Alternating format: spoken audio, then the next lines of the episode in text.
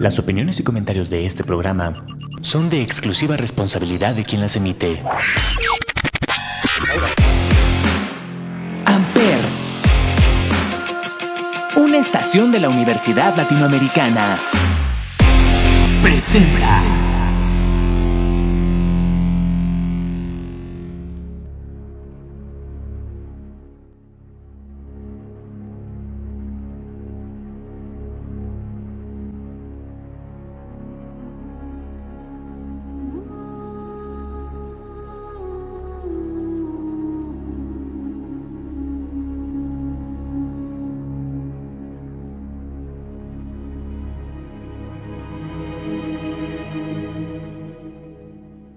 Hola a todos, bienvenidos a este podcast llamado 35 milímetros a través de Amper Radio de la Universidad Latinoamericana y como todos los jueves nos acompaña Olivier. Olivier, ¿cómo estás? Hola, Ismael, como siempre, contento de estar en otro episodio más de Sonidos en el Aire por Amper Radio. Ah, no, 35 milímetros. 35, así es. Y recuerden que en este podcast hablamos de cine, hablamos de películas, actores, directores y demás. Y pues en esta ocasión vamos a hablar de un tema eh, que pues seguramente varios de ustedes identifican eh, dentro de algunas de sus películas favoritas, solamente no identifican quién diablos son estos actores que tanto se esfuerzan por personificarse para eh, generar estos actores memora estos personajes memorables. Eh, es decir, que estamos hablando de algunos actores que a partir de prostéticos, a partir de maquillaje o incluso algunas técnicas de efectos especiales como el motion capture, han creado personajes icónicos del cine. Sí, son actores y, y actrices, porque que pues no, no, son famosos porque no salen, digamos, en, en, cuerpo, ¿no? O salen más bien siempre caracterizados y entonces eso hace que, que no se les reconozca tan fácilmente, con algunas excepciones, ¿no? Pero realmente tienen que ver con, con con sus caracterizaciones más que con sus actuaciones sin maquillaje o disfraces o lo que sea. Exactamente. Y pues vamos a empezar con uno de los eh, personajes más icónicos posiblemente del cine de terror. Eh, un actor que no solamente ha estado involucrado en esta película de la que vamos a hablar, sino que ha estado también en otras películas ya de culto, eh, como por ejemplo The Rocky Horror Picture Show, a, sí, a lo mejor lo identificarán sin maquillaje en Mi Pobre Angelito 2, ya que es el gerente de este hotel donde Makuki Cookie termina eh, hospedado. Estamos hablando del gran, gran, gran Tim Curry y que es muy reconocido por su gran eh, personificación de Pennywise en la película de Eso. Bueno, en la serie más bien de Eso. Sí, él tal vez el que más fácil se puede reconocer, ¿no? De los que vamos a hablar, tal vez. Así es. Él nació en 1946, ya tiene 77 años, ya, ya es bastante de edad. Y bueno, él empezó desde 1968 a actuar. Y pues por sus características físicas, sobre todo, se le dio mucho el caracterizarse, ¿no? El, el salir disfrazado, maquillado y. Y pues este tiene papeles bastante este, ya importantes, ¿no? Así es. Eh, digo, Pennywise siempre será como su papel más emblemático posiblemente, aunque muchas personas después se dieron cuenta que es el mismo actor que sale, eh, repito, en Mi Pobre Angelito o en The Rocky Horror Picture Show, ya que en, The, Horror, eh, The Rocky Horror Picture Show sale igualmente personificado como este personaje andrógino que es como una imitación del Dr. Frankenstein, una parodia del Dr. Frankenstein pero dragueado. Eh, aunque su maquillaje y su personificación, pues sí te permite más o menos ver qué, actor es, ¿no? Sí, aquí sí se le, se le nota bastante el rostro. Él es característico. Tiene una, una boca, ¿no? Muy grande, siento yo. Que hace una sonrisa muy marcada. Sí, que hace que se, le ve, que se le vea macabro, ¿no? Sí, también su nariz es muy pequeña, entonces como que todas las demás facciones de la cara se le hacen muy, muy exageradas. Eh, por ahí tiene otra película donde también es personificado, es una película de Tom Cruise que se llama Legend, que es como estas películas tipo el, Cristal Encantado o, Labyrinth. Aquí se personifica como un, tipo demonio llamado Darkness. Eh, vean esta película porque es, una, es de esas películas que se ven como en póster muy feas, pero la verdad es que son bastante, bastante buenas. Es de Ridley Scott. Es de sus primeras películas cuando salió de esta época de Alien que no quería encasillarse en este terror este, claustrofóbico, sino que quería hacer algo un poquito más fantástico. Y además es de las primeras películas también de Tom Cruise. Sí, es una película ya de fantasía, ¿no? Es muy, muy de fantasía que pues a muchos niños de esa época lo, los marcó, ¿no? Y que pues ese diablo es muy famoso, ese, se volvió muy famoso y después fue este pues homenajeado en películas como la de Little Nicky, y en la Sí, o y también sale en la de en esta la de esa, esa la de Tenacious D, que es personificada por Grohl. Que es de Grohl también. Entonces se volvió un, un diablo muy conocido, sobre todo por estos cuernotes gigantes que tenían, unos cuernos a, a la Hellboy, más o menos. Exacto, y porque era súper musculoso, además. Sí, además muy grande, muy musculoso, y pues que viene de pura caracterización. Realmente en esa época no se hacían tanto los el CGI, entonces realmente es una caracterización este, bastante, bastante bien hecha, ¿no? Exacto. Y bueno, la de eso, pues su caracterización es muy importante, ya que es la primera adaptación de esta novela de Stephen King. Ya después, eh, uno de los hijos de Skarsgård, de la familia Skarsgård, volvería a hacer en este reboot que sacaron, ya en formato película, porque, eh, digo, recordemos, y para quien no lo sabía, eh, la de eso, la primera, es una miniserie, no es en realidad una película. Se, se aglomeró como película ya en el Canal 5 y eso, pero en realidad es una miniserie. Eh, que se divide en seis episodios. Y pues la verdad, su Pennywise es posiblemente una de las criaturas del cine de terror más emblemáticas de los años 50 para acá, siendo sucesor de todos estos monstruos del Universal, ¿no? Que varios de esos actores también estaban bastante bien personificados. Sí, sí, también eran pues, los inicios prácticamente de la caracterización del cine. Y sí, eso la verdad se convirtió en un clásico del terror que en 1990 espantó a, a muchos niños, incluyéndome a mí, la verdad. Es así. el baño, lo del cuando sale de la coladera, yo creo que no me bañé una semana del miedo. a mí sí, también me pues, todo cuando explotan estos los, los, globos, ¿no? Que van ah, flotando y explotan en la cara con sangre. También me da mucho miedo cuando se sube se sube como a un poste de luz y como que ah. atraviesa un, como que sale de una foto, digamos. Si están viendo el álbum de fotos y sale, rompe ahí la, la cuarta pared, es, muy interesante esa parte. Y, su forma de hablar, ¿no? O sea, muy sarcástica. Pues, eh, yo creo que ahí le rindieron mucho tributo al Freddy Krueger original, que el Freddy Krueger era muy, muy carismático a la hora de hablar. Sí, este es un, Normalmente las criaturas de terror no se comunican demasiado. y él sí, ¿no? Inclusive utilizaba como su encanto de payaso para precisamente atraer niños y secuestrar, bueno, pues matarlos, matarlos. quitarles su, su alma, ¿no? Para seguir vivo, que es un demonio realmente. Eh, sí, que es como una criatura medio lovecraniana. Si, si nunca han visto esta serie y son muy fans, por ejemplo, de Stranger Things, de hecho hasta hay rumores de que se dice que comparten el mismo universo. Eh, y de hecho, la temática es muy parecida, ¿no? Un grupillo de niños, eh, menor, como de 10 años, eh, tienen que enfrentar a una criatura que sobrepasa la, la, dimensión y la realidad, ya que los adultos son bastante idiotas, ¿no? Sí, sí, sí, es un pueblo Derry, ¿no?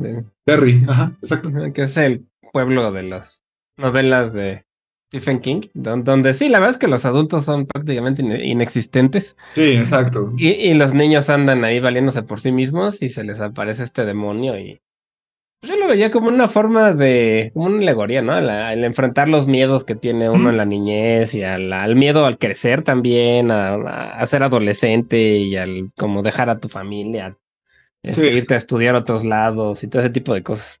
Exactamente. Había una escena que a mí me, me, causaba mucho terror. ¿Te acuerdas que había unos bullies? Ah, sí. O tres, que a uno se lo chupa por una...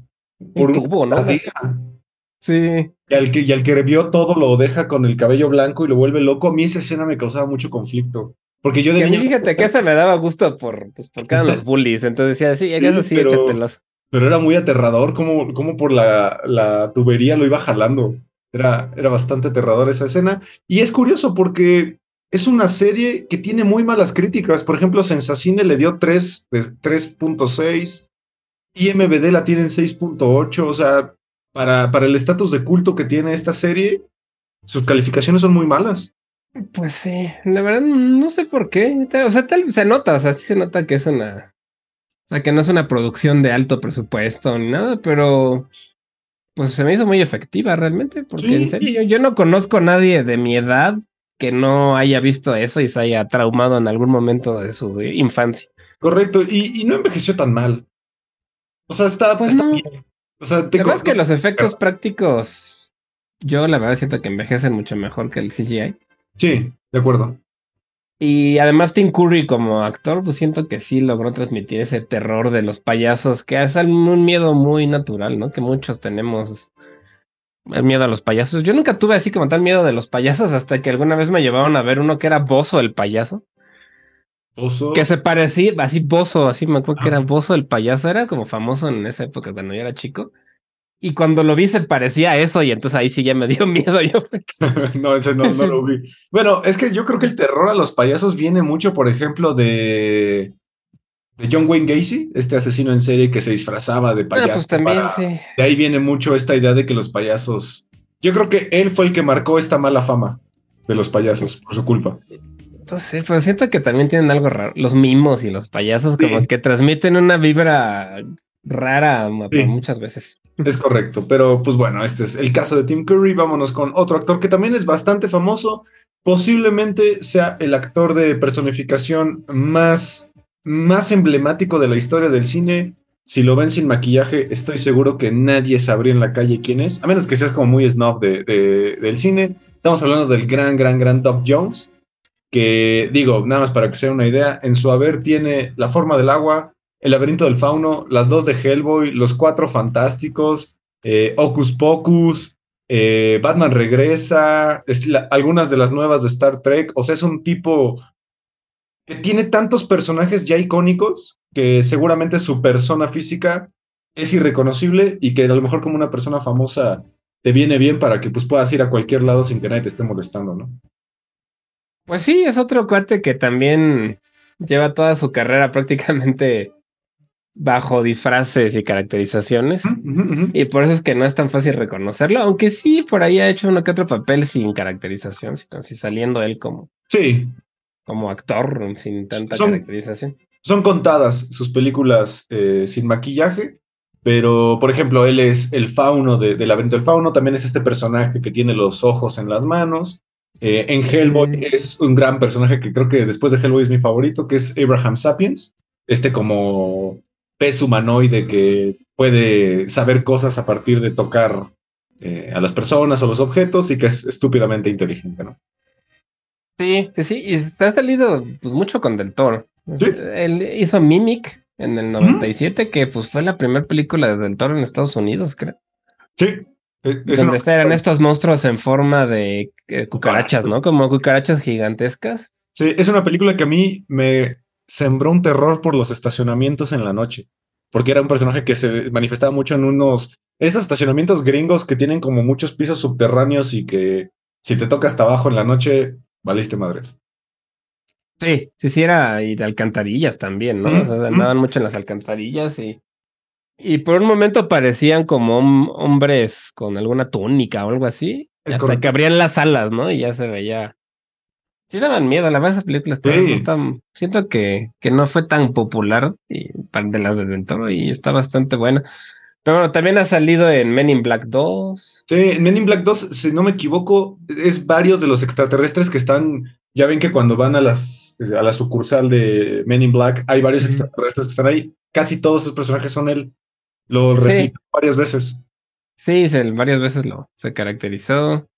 Bueno, bueno, en Doom, esta película adaptación del videojuego, por ahí sale de alguno Sí, de, los, de, de los demonios, Laberinto del Fauno, Hellboy, como ya habías dicho. La forma del agua, que de hecho el de la forma del agua es muy similar al de Hellboy, ¿no? A su personaje. Sí, la verdad es, es muy, muy parecido, sí. Y Silver Surfer, Silver Surfer de los Silver Surfer, sí, sí, Es cierto. Crimson Peak, bueno, Ouija es por ahí un- uno de los, de los ghouls o como malos. Mm, Y Demonios, Bye Bye Man, que también es, él de ahí sí sale de un personaje bastante sí, característico. sale en una serie que tú recomiendas mucho, que es la de Lo que hacemos en las sombras, What We Do in the Dark, de Taika Waititi. Ay, no lo, no lo he ubicado en esa, esa la, apenas la vi. Es La el viendo. varón, el varón Afanas. Ah, es que ese cuate sale poquito y la, ah, claro. sí, Es sí. él. Es él. Ahí sale súper caracterizado, o sea, realmente es un traje completo y. Exactamente. Ah, claro. Sí, es un cuate muy, este. Pues muy popular sin, sin serlo realmente, ¿no? Y digo, ya que estamos ahí, pues no le quitemos tampoco el mérito a lo que hizo Ron Perlman con Hellboy, ah, porque en verdad, si alguien no ubica su maquillaje, se tardaban 14 horas en maquillarlo y Ron Perlman tenía un contrato en el cual grababa cuatro días y descansaba como otros cinco, porque la cantidad de prostéticos que tenía le lastimaba mucho la piel y pesaba. O sea, él es un tipo gigante. Si lo han visto, por ejemplo, en Sons of Honor, en Alien 4, es un tipo bastante grande, pero le pusieron una cantidad de prostéticos tan importante que su contrato lo dejaba descansar más días de los que grababa. Sí, de hecho, Ron Perlman pues, es otro de los que también ha salido caracterizado bastante. Él tenía una, una serie que yo sí llegué a ver en los del 87 al 90 que se llamaba La Bella y la Bestia. Uh, sí, claro. Él era la bestia, tal cual, este, y la, este, y era pues tal cual una adaptación moderna de La Bella y la Bestia con Linda Hamilton. Linda Hamilton era la bella, digamos.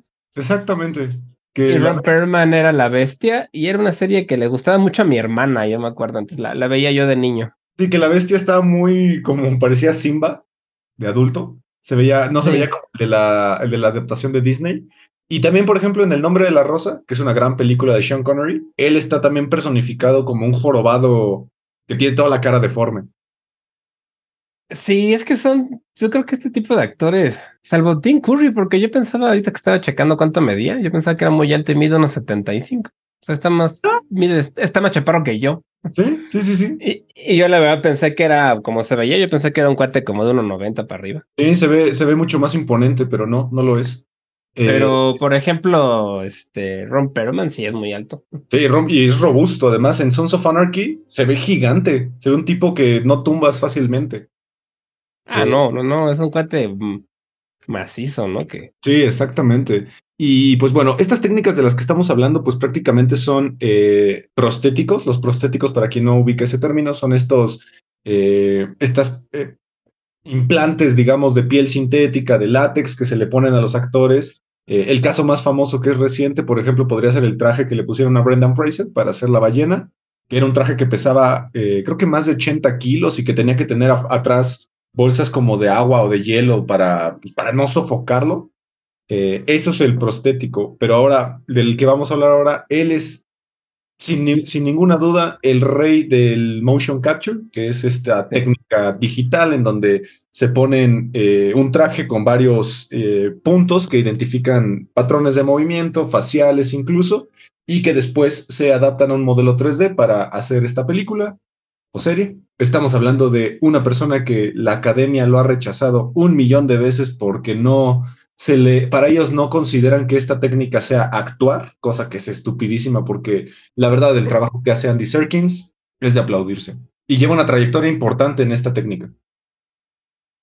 Sí, pues Andy Serkins, que nació en 1969, que en, en Inglaterra, tiene 59 años, y pues la mayor parte de su carrera la ha pasado en este tipo de, de actuación, de, de, motion capture. Él tiene un estudio que, es, que se llama Imaginarium Studios, que desde el 2011 se dedica especialmente a esta, a esta técnica, junto con un productor que se llama Jonathan Cavendish o algo así.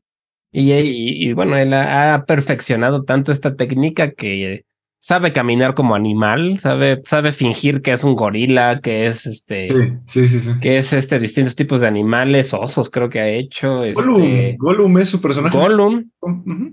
Sí, Gollum que es su personaje más este icónico, yo creo, donde de hecho fue de las primeras películas donde esta técnica se utilizó, ¿no? Para. Sí, esta técnica mm, se utilizó aquí, pero de una manera mucho más, ya más profesional. Antes era como muy experimental. Eh, a partir de aquí, del Señor de los Anillos de Peter Jackson, se empezó a ser mucho más conocida.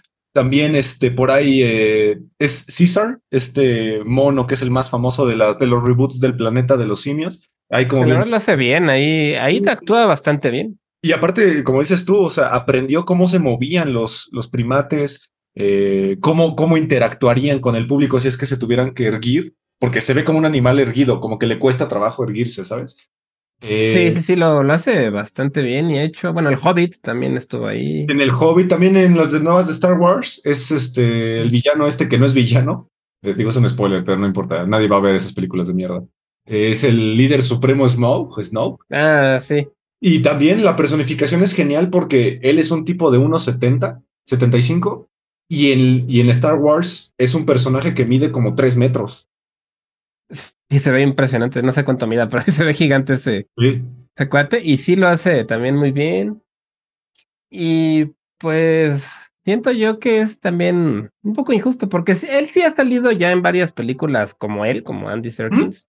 Es Alfred. Sobre todo, este, ajá, es Alfred y por ahí ha salido en otras de, de las de mm, Marvel, ¿no? Ha salido en Marvel, Es- ya ha salido en DC también. el traficante del, del metal este que se da en Wakanda, no creo cómo se llama. Ándale, él era el villano, uno de los villanos. En King Kong, de Peter Jackson también. Él es el También aparece. Y por ahí incursionó un poco como director. Él dirigió la segunda de Venom. Pésimo. Que la, sí, la, la verdad es que no le. La uno a mí me gustó mucho, pero la dos sí, no, la verdad no. Creo que ahí sí no la hizo mucho como director. Sí, sí, sí, sí. Y por ahí dirigió una como adaptación del libro de la selva, ¿no? Mowgli, algo Mowgli, sí. Mowgli, exactamente, porque la otra, la que sí es el libro de la selva, es de John Favreau. De John Favreau y él hizo como una, no sé si segunda parte. La verdad no la he visto, pero Mowgli se llama. Y, sí. Y también ha incursionado en la animación 3D, eh, ya tal cual animación 3D. Él junto con Steven Spielberg hizo la de Tintín, que está muy buena. Vean esa peli si pueden, es muy Ah, buena, sí, muy, muy buena. Él es el Capitán Hat. Sí es cierto. Esa es rotoscopía, güey. Es este una combinación entre rotoscopía, motion capture y animación fotorrealista. Sí, la, la verdad es que es un tipo muy talentoso que ya es más, sí se reconoce ya, porque pues, seguido anda ahí en esas partes de, Sí, de lamentablemente. actor, pero La academia no es su gran fan. ¿Y, y tú, tú por qué creerías que no? La academia no le gusta reconocer estas técnicas. pues yo me imagino porque el actor como tal no, no se ve y es digital, ¿no? Y, y todo lo que es animación y todo ese tipo de cosas, yo no sé por qué le hacen el feo seguido, los de la, los de la academia como que lo ven como algo, pues sí, como si fuera Como la una- computadora, ¿no? La que como lo una hace. artesanía. Como una artesanía. Ajá, sí, entonces, pero pues la verdad es que Andy Serkis sí la, lo hace muy bien y es un gran, además, promotor de esta técnica, de que se les reconozca a todos estos actores y de, y de la técnica del motion capture. Exactamente. Y pues bueno, vámonos con uno que fisiológicamente es una persona bastante curiosa. Eh, tiene una delgadez que parece hasta preocupante. Dijo Doc Jones también. Doc Jones es un tipo bastante delgado. eh, que de hecho yo, yo creería que, con, que mantiene un régimen alimenticio a propósito para, para mantener esta delgadez para sus películas, pero en esta ocasión estamos hablando de un actor español llamado Javier Botet, que si han visto películas como las de Rec, Slenderman, eh, bueno, todo este tipo de terror más, más comercial, pero no comercial, él es de estas criaturas eh, bastante emblemáticas que también ya trabajó con Del Toro en una recopilación de cuentos fantásticos que se llama Historias de Miedo para contar en la oscuridad. Que, a ver, la verdad, esa peli, bueno, esa recopilación, me gustó muchísimo. No, no le tenía mucha fe. No, tiene buenos segmentos. es- es- ¿Mm? Está como del estilo de escalofríos y eso, ¿no? Un poco, Ándale. pero modernizada. y más subida de tono, ¿no? Sí, un poco, sí, un poco más ruda. Y sí, este cuate, Javier Bonet, este, nació en, en España, este, tiene en 1977, tiene 46 años y tiene una enfermedad en los tejidos que lo hicieron ser una piel alta, mide 2 metros y 36 kilos. Ah, no, 56. Mide, 2 metros, un centímetro y pesa 56 kilos. O sea, es un cuate increíblemente delgado. Y, po- sí, y poco pesado. Porque tiene, se llama hi- hiper, hiperiaxitis, se llama lo que tiene, Marfan Syndrome, el síndrome de Marfan, y que eso hace que sea un tipo tan alto, tan delgado, y que además tiene las extremidades y los dedos muy largos también. Entonces eso hace que se vea pues, terrorífico ya con maquillaje y todo. Y él empezó en Rec, al final de la primera de Rec, que se suben a un ático, Ajá. que se ve que hay como una viejita ahí Sí, súper yo- terrorífica. Es el... Yo no podía creer cuando me dijiste que era él, que era un hombre. Sí. Yo no lo podía, que aparte su nombre No, era- no. Sí, es un hombre ya adulto y, y que el- yo también cuando la vi, pues yo pensé que era una, habían contratado ya una viejita o algo. Y no, es este, es este cuate que como está tan delgado, se le salta la columna y se le Sí. ven los huesos de los, se le ven todos los huesos. Entonces, pues sí se ve terrorífico porque está alto y súper delgado, ¿no? No, y además es la secuencia, es la secuencia más terrorífica de esa película que, por más boba que podría haberse visto, la película, la verdad, me impactó mucho lo buena que es para hacer este, una película de cámara, de cámara en mano, es una película como de found footage, que tiene una producción, pues ahora sí que de cámara en mano. Gran película. Yo, yo me acuerdo, la vi en el cine y medio mundo gritaba, casi cada 20 minutos sacaban un grito. Y eso ya no es tan fácil actualmente. No, no, y la, la verdad es que sí da miedo esa secuencia y, y pues ya a partir de ahí, bueno, algún, por ahí dicen que, que él cuenta que pues estudiando teatro que le, le llamó la atención, estudiando teatro y que le dijeron, este, tal cual uno de sus maestros, oye, este, pues creo que por tu fisionomía, la verdad la podrías hacer bien de monstruo y de todo ese tipo de Sí. cosas. Les tomó la palabra y pues ya ha hecho una carrera de eso y pues ha salido en películas bastante pues conocidas como El Monstruo. Este, la más reciente hace poquito salió una de, de Drácula, The Last Voyage of Demeter, el último viaje del Demeter, Sí, donde él tal cual es el Drácula, el Drácula que aparece ahí como un, pues es más como un Nosferatu murciélago. Este, es esta, esta resurrección que empezaron a hacer de estas películas, porque también sale en La Momia, la de Tom Cruise. también sale en La Momia, sí, justamente. Y pues ese es el último, el papel más reciente que tiene, pero ha salido, salió en Game of Thrones también. En Star Trek. Thrones? eh, sí, en Game of Thrones sale. No sé, a ver. En Sale, Game of Thrones no lo, no lo ubico físicamente. ¿Quién es? la, The Long Night. Creo que es, un, es una de los White Walkers. Ah, ok, ok. Ah, sí, hay uno El- que siempre está solo. Sí, puede ser. Ajá, Es el episodio donde eh, Arya mata al. al ¿Cómo se llamaba? El, Mata a alguien, para no spoiler, porque esa serie creo que sí.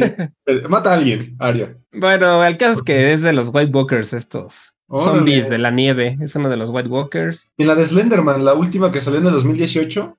eh, Él no, es el principal, sí. no confundir, porque hay, un, hay una película documental sobre las Ah, niñas sí. que mataron a una compañera por Slenderman. Esta sí es la película, película. Este, sí, sí, sí, y él es el, pues, el monstruo principal de Slenderman, que tal cual es un cuate altísimo, delgado. Exactamente. Es, eh, este, y sale en, en un montón. Polaroid, que también sale ahí de monstruo, que es este. Insidious también sale. Eh, En eso la hace también de un este vagabundo que sale por ahí como medio también creepy. Ok. Y también la, la- en el remake de Rec, en la de Quarantine, Ah, también. eh, según yo repite el papel. Eh, porque la verdad es una secuencia muy emblemática esa. Sale de un xenomorfo en la de Alien Covenant también. Ándale, qué chido. Y, y en otra con Del Toro, la de la Cumbre Escarlata, ahí compartió con Doc Jones, justamente. Mm, cierto, sí, sí, sí, es un cuate que, pues bueno, la verdad es que, pues está bien, ¿no? Que aprovechen sus, su fisionomía Sí, y que la no aprovechen sea- para... Que no sea algo negativo, sino que lo usen a, a su favor. Eh, y pues bueno, junto con Doc Jones, pues son posiblemente los dos actores más delgados del planeta. Eh, porque la es verdad, que 56 kilos y 2 metros, no me imagino en persona cómo debe verse. quizá, quizá yo pesé 56 kilos hace años, no sé. No, o sea, es- eh, o sea, eso es lo que pesan. Pues sí, ni, mm, hasta hay perros que pesan más, yo creo. Sí, pero aparte, o sea, considera más aparte dos metros. O sea, es, Sí. tremendo, es tremenda la, la delgadez de este hombre. Más bien, no, no tanto la delgadez, el peso. El peso de este hombre es tremendo. Eh, Sí, sí. Pero bueno, eh, él es ya bastante conocido en este medio. Vámonos con otro que, si te das cuenta, la mayoría repiten eh, eh, como que las mismas franquicias, porque vamos a hablar de uno llamado Brian Steele, que Brian Steele eh, es famoso también por estas películas de Underworld, que son bastante buenas, son las películas de acción favoritas de mi esposa porque está enamorada de Kate eh, Beckinsale y la verdad son muy Está enamorada de Kate Beckinsale. y está y son Está está son películas muy buenas.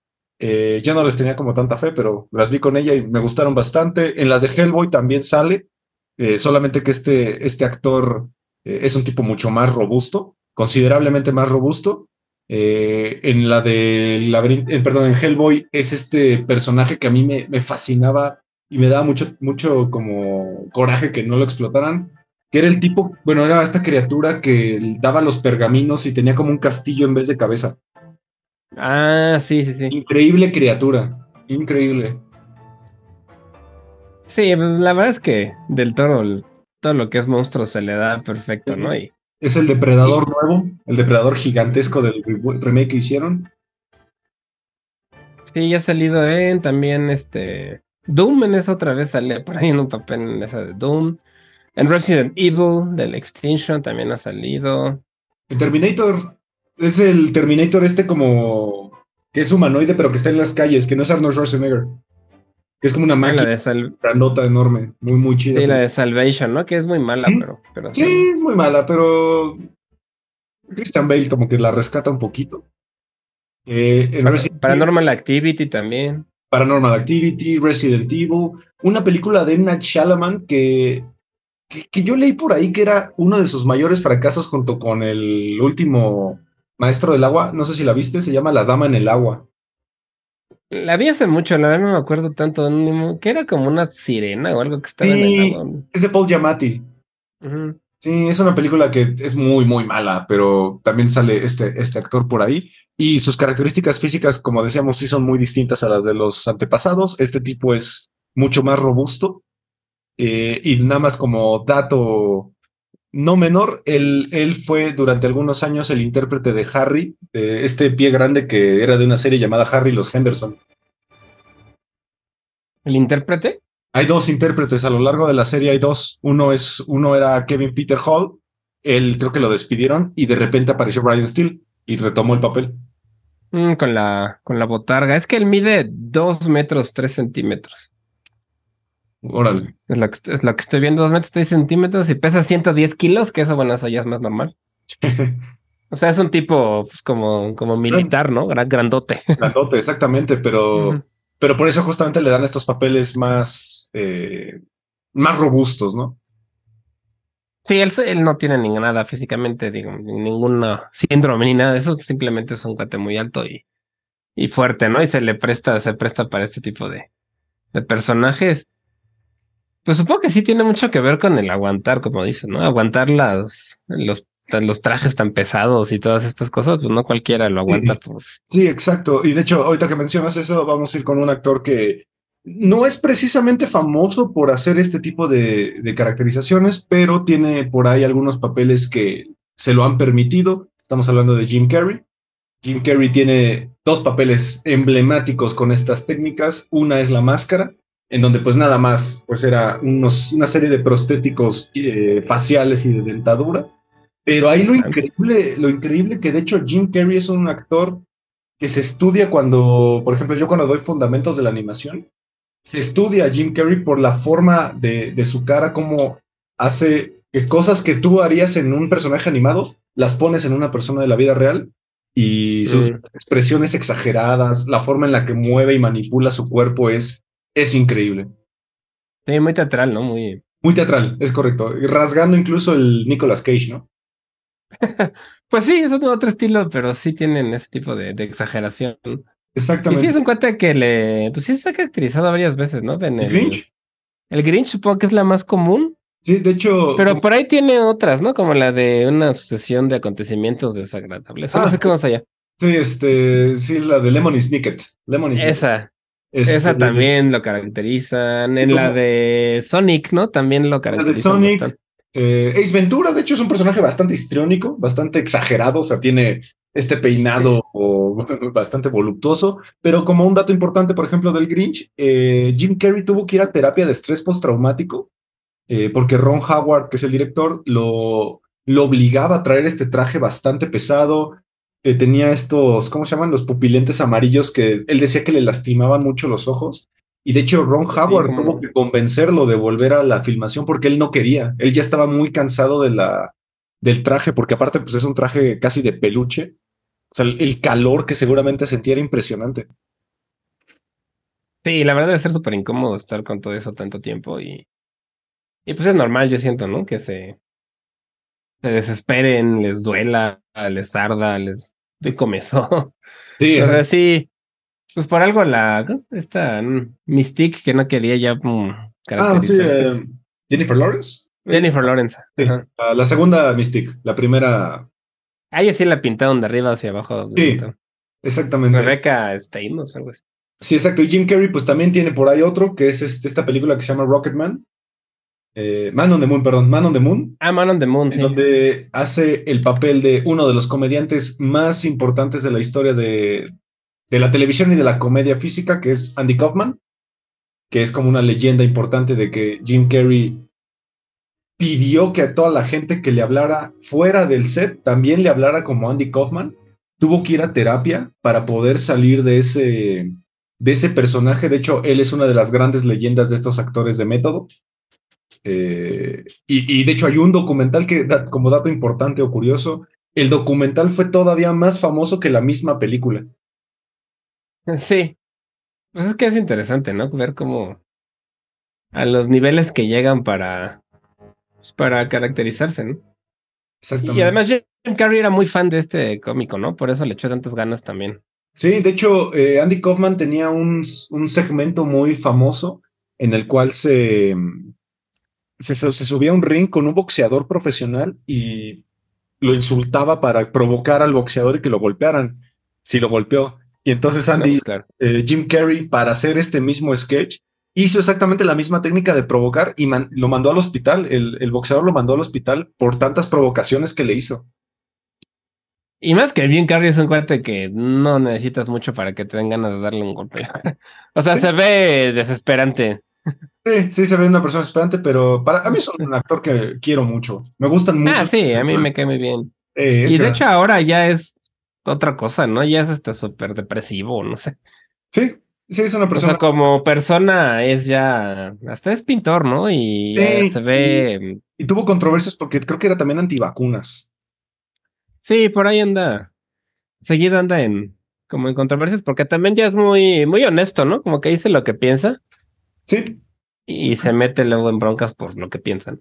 exactamente. Y pues bueno, ya para terminar, vámonos con una actriz eh, llamada Bonnie Arons, que ella eh, interpreta una, un personaje de estas películas de la saga del conjuro, de los Warren, eh, una, una película llamada La Monja, en donde ella literal si la ves fuera de cámara es irreconocible, parece otra persona completamente distinta. Yo ya no me acordaba que sale en, mi- en una de mis películas favoritas de David Lynch, sale en Mulholland Drive, Sí, sale en Mulholland Drive. ¿sí? Y Sí, sale- ella es este, ella es, bueno, tiene 62 años. Y pues ella sí ha hecho bastantes papeles, digamos, normales, sin tanta caracterización. Sí, sí, sí. también, pero siempre en papeles pues extraños, ¿no? Porque ella tiene una fisionomía también muy delgada, muy angular también, ¿no? Es muy delgada, tiene el, pues, Una muy nariz este, muy, muy afilada. una, una nariz prominente, tiene pues como los pómulos salidos, así es una mujer que, pues que sí, su fisionomía se presta para este tipo de, de papeles, tal vez de personajes ya sean medio exóticos o raros Sí. hasta la monja, ¿no? Que, que yo creo que su papel más conocido o más emblemático, porque a pesar de que sí tiene muchísimo maquillaje, sí se nota que es ella. Sí, solamente que estas películas como que juegan mucho con algunos efectos que a mí me parece que son un poquito innecesarios. O sea, creo que estas películas podrían hacerse muy bien con efectos prácticos y de repente el CGI para mí te saca mucho de la idea de que es un monstruo que podrías creer que existe, ¿no? Sí, sí le meten un poco de CGI y, y sí, que, que eso es lo que me pasó con la última de eso también. Sí, Que el Skarsgård creo que lo hace muy bien, pero también tiene tanto CGI que se ve ya chafa, ¿no? Por momentos. sí, no, no te causa esa sensación de terror que te daba pues la serie de los, de los noventas. Es- ese Tim Curry era demasiado, demasiado real. O sea, te lo podías creer que existía. Sí. Sí, sí, en cambio luego ya con el CGI como que ya se, se pierde un poquito esa magia, ¿no? De, de- Eh, ¿A ti te gustan estas películas, las de los Warner? A mí me parecen horribles. No, no, la verdad no. La primera no se me hizo tan mala, la primera, la primera. Creo que es el conjuro, ¿no? De, Sí, el conjuro. Es la prim- primera. Pero ya las demás, la verdad es que no. ejemplo, las de Annabelle se me hizo una.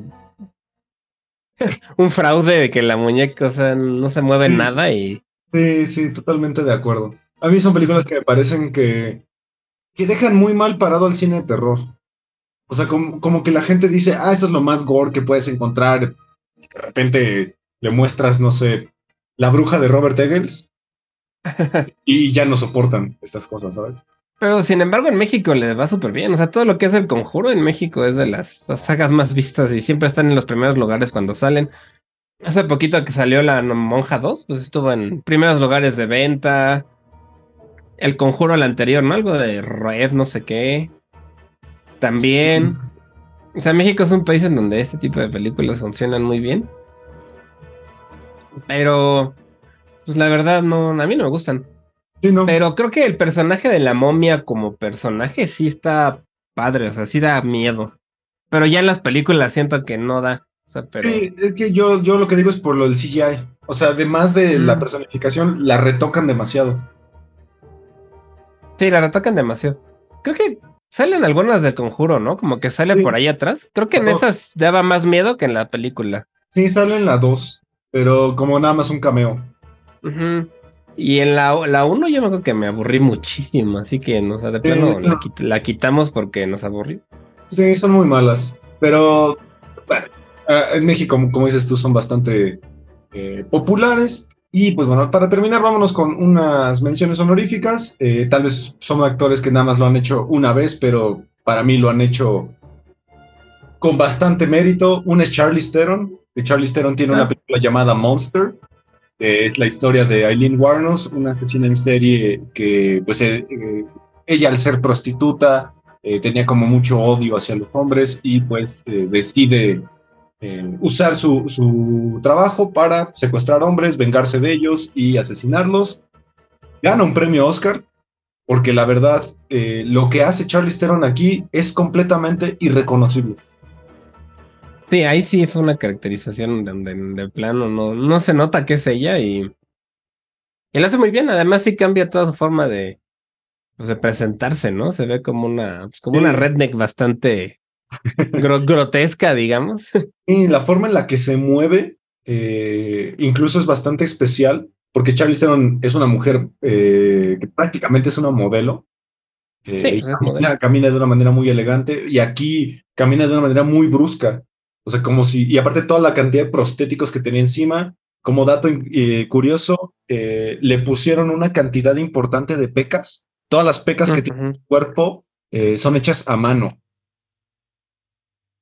Los dientes, ¿no? También traía Dientes. prótesis en los dientes. Este, creo que hasta usó, bueno, no sé si usó estos trajes para verse un poco más, Seguramente. más, robu- más robusta. Seguramente. Eh. Sí, de hecho, esta película pues le concedió un Oscar. Eh, entonces, pues no es, no es un dato menor. Y otra persona que yo quería mencionar era Tom Cruise. Eh, aunque usted no lo crea, Tom Cruise también se ha personificado. Hay una película que es Ah. bastante polémica que se llama Una guerra de película. Eh, Sí. Polémica porque Robert Downey Jr. hace un blackface. O sea, ahí lo personifican como un hombre afroamericano, cosa que fue bastante polémica. Una, una película que claramente el día de hoy sería imposible que saliera. Pero eh, lo importante aquí es Tom Cruise, porque Tom Cruise aquí eh, lo personifican como un tipo eh, como irreconocible, porque es un tipo gordo, eh, pelón, eh, con- Pelón. le pusieron una prótesis de nariz, eh, como mucho pelo en pecho, mucho pelo facial y, y literal- También bastante grotesco, ¿no? Sí, yo, yo no podía creer que era Tom Cruise. No lo podía creer. No, yo ya sé cuando lo veo, ¿no? Yo cuando vi Sí, los sí, sí, créditos, me parece. sí, cuando vi los créditos dice Tom Cruise y yo me puse a buscar dónde diablos está Tom Cruise. Y que realmente, por lo que sé, su parte más famosa, que es un baile que hace al final, Lo improvisó, lo improvisó Sí. él, realmente fue algo que se le ocurrió a él y lo hizo. Sí, Y según yo, además no cobró, o sea, no cobró por ese papel que fue así como de que este Ben Stiller, que es el director de esta película, le dijo, oye, no quiere salir, y Tom Cruise le dijo, va, órale. Y ya, o sea, aceptó, hasta, hasta tenía como manos de salchicha, como las manos Sí. también se las pusieron gruesas. gordas, así exactamente. Y además como otra cosa es que se quería hacer un spin-off sobre él, porque Sí. en las encuestas se consideró que él era el personaje más divertido de toda la película. Pues es que sí es muy chistoso, la verdad lo hace súper bien. Y, y, ese baile, pues sí, la verdad es que es de lo que más se acuerda. Creo que salía durante los créditos, ¿no? Ya, ya acababa la película y se ponía a bailar y ya salían los créditos. Y de hecho, él ya había hecho algunas personificaciones, digo, no tan marcadas, pero sí. Eh, nacido en 4 de julio. ah, bueno, sí. La, eh, de Oliver Stone, en donde ya para el final de la película, pues él ya es un tipo con el cabello sumamente largo, un físico bastante deteriorado. Toda la película, eh, como dato curioso, toda la película se la pasó en silla de ruedas, porque su personaje, gran parte de la película lo está, y quiso pues como sentirse en esa frustración de no poder caminar. Y también, digo, es uno más eh, recatado, pero en entrevista con el vampiro, tiene esta personificación de un vampiro eh, que es este Lestalt, bastante homoerótica, ¿no? O sea, tú, con, tú ves a Tom Cruise y dices, este es un tipo de acción. Y aquí lo ves como un vampiro erótico, ¿sabes? Sí, sí, también lo, lo cambian bastante. En Vanilla Sky también todo el tiempo trae la cara desfigurada. Sí, sí, sí, sí. Entonces, sí, la verdad es que es un cuate que, que se presta mucho, pues ya ves cómo es, ¿no? Que se avienta lo que sea y lo hace y lo hace lo mejor que puede, ¿no? Debería ser una. ya tiene rato que, sí, bueno, ya tiene rato que se dedica a Misión Imposible prácticamente, ¿no? Y siento que tal vez está desperdiciando su capacidad actoral más seria, porque él es un muy buen actor. Sí, o sea, si ustedes ven, por ejemplo, Ice White Shot de Stanley Kubrick, la neta, gran película de él, lo hace muy, muy bien. Eh, Entrevista con el vampiro es una gran película. Eh, Jerry Maguire también es una película. Pues Sky también lo hace bien. Sky. Sí, sí, sí, totalmente de acuerdo. Es cuenta que cuando actúa serio también lo hace muy bien. Es un Adam Pero como, eh, ah, bueno, sí, bueno. Un poco más serio. Mejor que Adam Sandler. un poco más serio. Y además es un productor muy, muy grande, ¿no? O sea, no, no es cualquier cuate. Eh, y aparte, como que parece que la academia no, no le gusta. Pues que es como muy incómodo también, ¿no? tiene una personalidad, con eso de la cientología y todo eso tiene una personalidad. Y que lo, como lo acusaron también de haber sido violento como pareja y cosas de esas, pues. Sí, lástima, porque la verdad, eh, Tom Cruise es un actor emblemático. También de repente se ha metido en estas eh, cosas sobre eh, los prostéticos, sobre la personificación. Y pues nada, esto era un episodio que queríamos armar sobre algunos actores que se dedican a, personificarse, a, a, cambiar drásticamente su apariencia para así generar personajes emblemáticos. Por ahí también Johnny Depp, quizá podríamos mencionarlo. Sí, él también ha salido bastante. Aunque siento que hubo un momento en el que más bien ya él era pura caracterización. Y, o sea, todos sus papeles. ¿no? Era como un una de sí mismo. Pero de hecho él empieza su papel como donde despega, pues es el joven manos de tijera y ahí está bastante caracterizado. Sí, bastante caracterizado. En Jack Sparrow, en Los Piratas del Caribe también. Eh, de hecho, él también se hizo animación y, y, su personaje emblemático es Rango, que de hecho Rango camina como Jack Sparrow, ¿no? Sí, un poco así como con esta, entre borracho y altanero, no sé cómo. Sí, sí, sí, totalmente de acuerdo. A mí me parece muy chistoso que Jack Sparrow sea un personaje tan popular entre los niños cuando es un personaje totalmente alcohólico. Pues sí, es un cuate bastante. Pues es un antihéroe también, ¿no? Es un tipo. Sí, digo, es un pirata, ¿no? Pero al final de cuentas, me da risa que los niños se quieran disfrazar de Jack Sparrow cuando es un borracho. Pues sí. Pues hasta en Disney, ¿no? Pues todo salió de un, de un juego de Disney. Un juego de una atracción, es correcto. Y pues nada, este es un episodio que quisimos armar sobre eh, los actores que a nosotros nos parecían que valía la pena mencionarlos por sus personificaciones, por algunas técnicas, ya sea de prostéticos o de em, efectos prácticos, o en el caso de Andy Serkins, que es uno de los grandes promotores del motion capture. Sí, también para darles un, un poco de reconocimiento, ¿no? Porque no se les conoce tanto y son personas que Sí. Pues trabajan bastante y son parte fundamental de las películas en las que aparecen. Es correcto, y pues de directores, pues Guillermo del Toro y por ahí Tim Burton, creo que son grandes promotores de estas, de estas técnicas, ¿no? Y Peter Jackson también. Peter Jackson, sí, sí, sí. Y el de la John Carpenter también en su tiempo. Sí, todos los de las, la saga de terror, ¿no? Lo, lo sí, Cronenberg también. Las muy distinto, pero también sus, por ejemplo, la mosca con este cuate, el de Jurassic sí. Park. También eh, está impresionante. Jeff Goldblum. Jeff Goldblum, de hecho, en La Mosca también. Sí. sí, sí, Es que el cine de terror ochentero, setentero, también por ahí, era muy promotor de esto. Por ahí, este Cronenberg con su eh, The Thing eh, tenía unos efectos de personificación increíbles. Eh, John Carpenter John Carpenter, perdón, John Carpenter. Sí, ahí tienen. Pues al final sale ahí como la super araña, esta perro araña rarísima. Perro araña, sí. Es de John Carpenter, tienes razón. Y Wes Craven, pues sin dudas también con su Freddy Krueger, ¿no? Sí, también. Pues de hecho, sí tenían muchos efectos prácticos. Las primeras de Freddy Krueger era pues puro efecto práctico. Que también ahí sale Johnny Depp, creo que es uno de sus primeros. y esa escena donde se lo chupan como por la cama. Es tremenda y es efecto práctico, efecto práctico. Puro efecto práctico, sí. Que yo veo que ya está medio volviendo un poco en lo práctico. Gracias a Christopher Nolan. ya que creo que hay tan pocos artistas de efectos visuales que ya no les alcanza para hacerlas y les queda un sello tan horrendo, ¿no? Entonces están tratando de volver a lo práctico para que, ya no se vea tan chafa. Por las huelgas, por ejemplo, las de Disney, como que dejaron muy mal parados a, a muchos directores que pretendían hacer siempre técnicas de animación o de efecto visual. Entonces, pues, al final de cuentas, el efecto práctico siempre va a ser eh, una práctica muy artesanal, eh, muy de cine, o sea, muy ligada al cine. Eh, no tanto como a la parte tecnológica, sino que es mucho más eh, cinematográfico aventarte un, un, efecto como los de La Cosa que aventarte algo como La Monja, ¿no? Pues sí, que también tienen mucha robótica, las animatronics, todas estas cosas, era pues robótica con, con puppets y con cosas de estilo. Y... Ridley Scott también metió mucho estas cosas con su Alien. Eh, recordemos que toda la cabeza era un prostético que la, boca interior eh, era robótica y el, eh, el, depredador también, que como dato curioso, el primer depredador era Jean-Claude Van Damme. Entonces, que también debe haber sido un infierno ese traje. Eh, sí, seguramente, porque aparte, si han visto fotos de eso, el traje llega como por acá y todo lo demás es una cabeza como animada con la mandíbula esta. Sí, como, y además las rastas esas raras deben pesar bastante también. Sí. Exactamente. Y pues bueno, nada, este jueves pues quisimos armar este episodio. Gracias por acompañarnos otro jueves aquí en 35 milímetros a través de Amper Radio de la Universidad Latinoamericana. Olivier, muchas, muchas gracias. Muchas gracias a ti, Ismael, como siempre. Gracias a la ULA y Amper Radio por el espacio. Y no se olviden de escuchar Sonidos en el Aire, ahora sí, nuestro programa de música. Así es, nos vemos el siguiente jueves y hasta la próxima. Hasta la próxima.